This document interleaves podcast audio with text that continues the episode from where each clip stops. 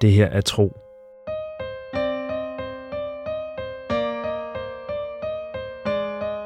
En eventyrlig podcast-fortælling i 55 afsnit.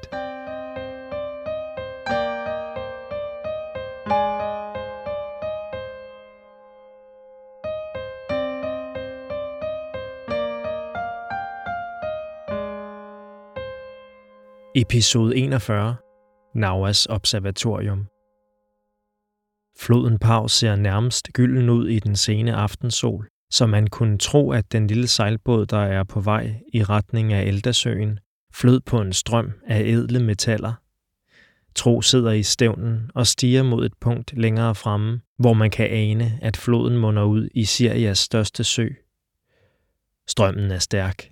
Alligevel koncentrerer han sig om at samle den styrke, der er i den svage aftenbrise, til at blæse i deres retning og sende dem afsted i endnu højere fart. Ved bådens mast arbejder Lysanne utrætteligt. Hun står sikkert på dækket og sørger med reb og sejl for at udnytte hver eneste af himlens åndedrag til at komme hurtigere afsted. Imens råber hun ordre til bieren, der er blevet anbragt ved roret, og forsøger at styre deres lille fartøj udenom de ugunstige strømme, som Lysanne med sin særlige forståelse af vandet fornemmer forud. Det var Venele, der gav dem båden. Myrnes indbyggere er dygtige søfolk, og floden, der strømmer igennem deres by, giver dem mulighed for at handle med vandfolket, der lever i små byer rundt om Eldasøen. Høvdingedatteren tilbød at give dem et af byens store skibe og sende sine bedste sejlere med – men Lysanne afslog på selskabets vegne. En lille båd kan hurtigt sejles hen ad floden og let trækkes op på land, når vi får brug for det. Og mine evner til vands er alt, hvad vi har brug for. Bortset fra Lysannes kommandoer og den brusende lyd, når båden skærer igennem en bølge, er der påfaldende stille i selskabet. Tro ser ned til borgen bag bieren, hvor der godt kunne have været plads til et ekstra besætningsmedlem. En person, der enten ville have underholdt dem med fortællinger fra sine mange rejser, brummet og nynnede, mens han arbejdede med sine sysager, eller brokket sig og uddelt syrlige kommentarer, når noget gik ham imod. Tro savner allerede Feras, og savnet for ham næsten til at fortryde, at de ikke fortsatte som hidtil, siddende i kæren, med baggaltraskende roligt afsted foran dem, mens de langsomt lagde vejen bag sig men alle havde kunnet se, at båden var deres bedste mulighed for at komme hurtigt frem, og forhåbentlig finde en forklaring på de mørke huller og de mystiske forsvindinger, før det var for sent. Feras havde selv opfordret sine tre rejsekammerater til at fortsætte uden ham, da Venele havde foreslået dem at tage vandvejen. I kan sige meget om Baggal. Han er min tro følgesvend og en sand arbejdshest, der vil gøre næsten alt, hvad du beder ham om – hvis bare der venter en belønning forude. Men I får ham ikke op i en båd. Og skulle det endelig lykkes jer at få ham ombord, ville I få ondt i maven af skræk over, hvad der ville ske, hvis han pludselig besluttede sig for at stikke snuden ud over siden for at drikke. Firas havde rystet på hovedet. Nej, Baggal bliver på land, og det samme gør min kære. Og eftersom jeg ikke kan efterlade nogen af dem, vil jeg fortsætte til fods så slutter vores rejse sammen altså her, havde Tro svaret ham med tårer i øjnene, og Feras havde holdt om ham. Så, min tro, jeg tror ikke, at det er sidste gang, du har spist af mine forsyninger og slidt på mine puder. Vi to skal rejse sammen igen. Hans buskede øjenbryn havde mødt hinanden over næseryggen, da han så strengt på ham. Og til den tid håber jeg, at du har øvet dig på sykunsten og ikke har spildt al din tid med at hente skovhjerter ud af træer eller lære at trække vejret under vandet?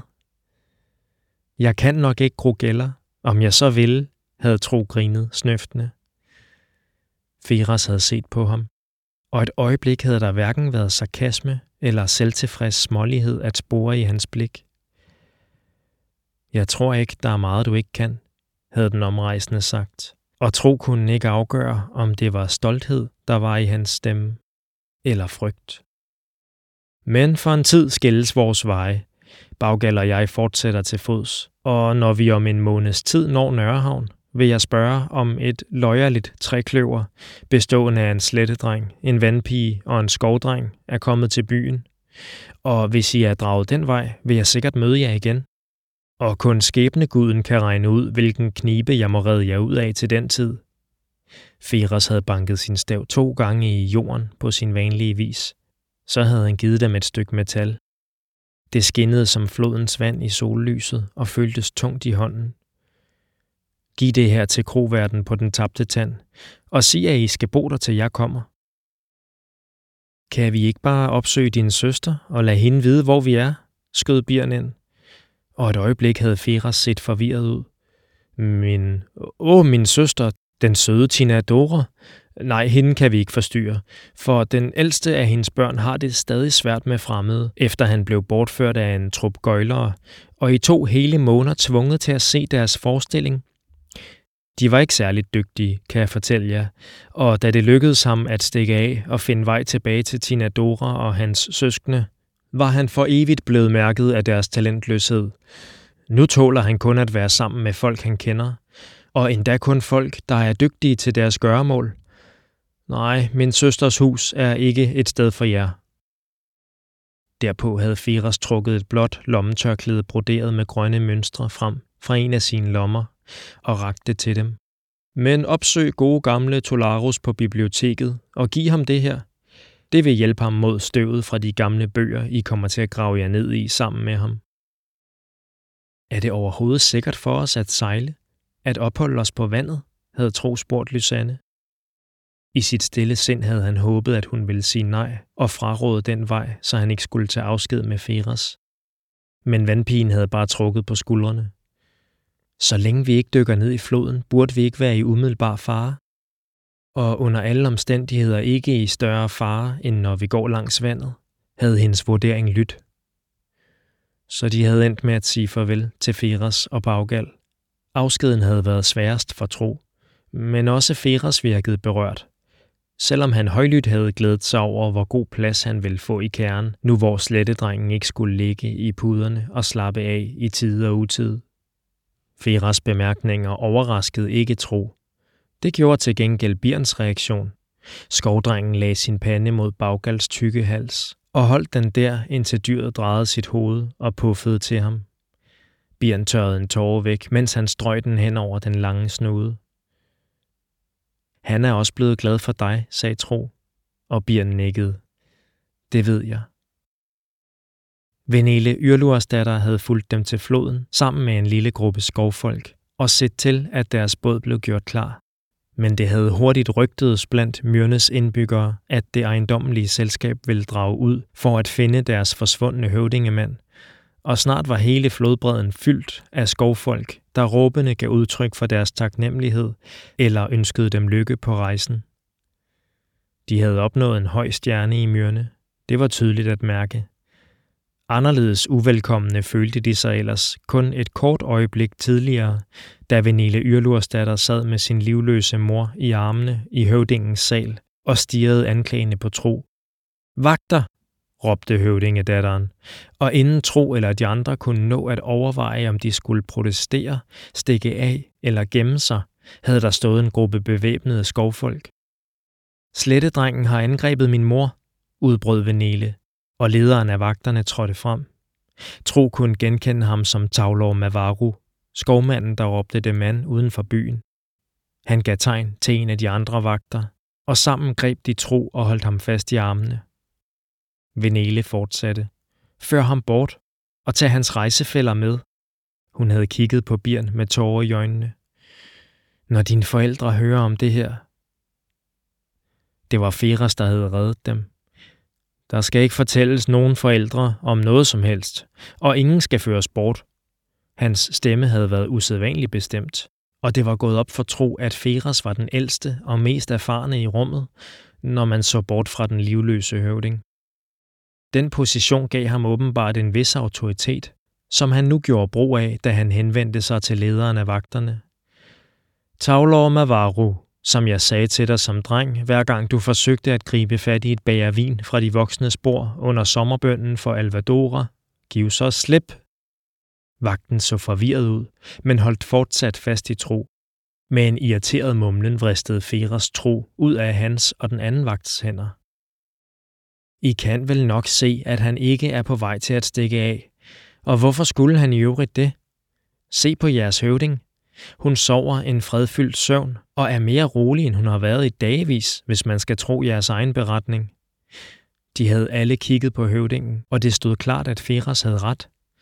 Hendes bryst hævede og sænkede sig langsomt, og ansigtstrækkene var glattet ud i dyb afslappning. Venele lagde forsigtigt sin mor til at hvile på hendes soveleje, stadig med skovhjertet i hænderne, men ikke i et krampagtigt greb. Nærmere som et barn, der sover med sit tøjdyr. Så henvendte høvdingdatteren sig til tro. Jeg skylder dig en undskyldning, og også en tak. Hvad end du gjorde, har det bragt min mor fred. Jeg ved, hvor han er, havde Tro bare gentaget. Jeg ved, hvor din far er taget hen. Eller det vil sige, jeg har set stedet, men jeg ved ikke, hvor det er. Og så havde han beskrevet for de andre, hvad han havde set i skovhjertets rosa lys. En samling af bygninger, men ikke ligesom hytterne i Tros landsby.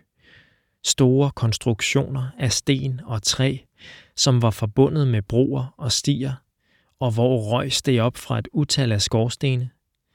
Oven på den ene bygning var et enormt hjul forbundet til et tovværk. I en anden bygning bestod taget af en form for gennemsigtigt materiale, som solens stråler til synlædende kunne passere. Oven på en tredje bygning stod store kar, som boblede af ukendte væsker. Og i midten af disse bygninger stod det, som tro fra Feras fortællinger om byerne vidste måtte være et tårn.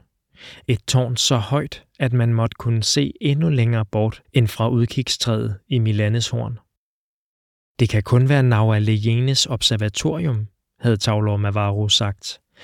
Det ligger 4-5 dagsrejser herfra ved Eldersøens kyst, men stedet har været forladt i århundreder. Det er nærmest blevet opslugt af skoven igen. Kun det høje tårn har været synligt, og selv det har været dækket af mos og slyngplanter. Hvorfor skulle høvdingemanden være taget derhen? Hvorfor skulle nogen fatte interesse for det sted? Tro havde kigget rundt på dem. Det er det, vi må finde ud af. Og hvis svaret ikke findes der, må der ledes efter det blandt bøgerne i det store bibliotek i Nørrehavn, havde Lysanne tilføjet. Og nu er de så på vej til observatoriet, hvor vandkvinden Naua Lejene for så mange år siden udtænkte sine teorier om, hvordan verdens energier blev samlet i saltkrystaller i jorden. I båden har de forsyninger nok til, at de vil kunne nå helt til Nørrehavn. Venele Yrlursdatter har givet dem det meste, men også Feras har sørget for, at de ikke bliver sultne med det første. Mens solen endnu er på himlen, fortæller en frisk brise dem, at de er på vej ud i mere åbent landskab. Og nu ser de området, som Tro har besøgt i sine drømme, og som Bjørn har fået beskrevet af sin fars spejdere. Hele vejen langs flodens ene bred er træerne fældet i et bredt bælte. Tilbage står de flade stubbe, som selv på afstand bærer tydelige spor efter save og økser. Som Tro så i sin drøm, er nogle af de mindre træer endda blevet væltet om kul med rode eller flækket, så resterne af stammerne står tilbage som takkede skulpturer. Træet er blevet ført bort med floden, mumler Lysanne, der ser sporene i vandet. Lad os se nærmere på det, siger Bjørn, og styrer båden ind mod land. Den glider op på den sandede bred, og Tro hopper i land og trækker den endnu et stykke op. Med sin sans for altet kan Tro tydeligt mærke det liv, der var her engang. Han ser for sig, hvordan de høje træer har fyldt hele den ene side af flodbredden, ligesom de stadig gør på modsatte side. Det er en underlig fornemmelse at gå rundt mellem resterne af noget, der ikke for så længe siden må have været mægtigt og majestætisk, men som nu virker så sølle og besejret. Tro bliver dog ikke fyldt af vrede, ligesom han gjorde i sin drøm, for det var Atix Melanesøns følelser, han mærkede i sit drømmesyn. Nærmere går han rundt med et spørgsmål. Hvorfor? Bjørn og Lysanne kommer hen til ham. Birns brune ansigt virker blegt. Han havde hørt om ødelæggelserne, men det er tydeligt, at han ikke havde kunnet forestille sig, hvor slemt det ser ud. Her er der spor efter, at træet er blevet slæbt ned til vandet, siger skovdrengen. Og her? Dybe render i jorden tyder ganske rigtigt på, at træstammerne er blevet trukket ned til vandet for at blive transporteret bort med strømmen. Tro bøjer sig ned. Slæbemærkerne er ikke de eneste spor, der er at finde i skovbunden. Han rejser sig op og ser sig omkring. Her? spørger han. Han vejer i luften. Så kan han pludselig mærke det. Ja, siger han. De har været her.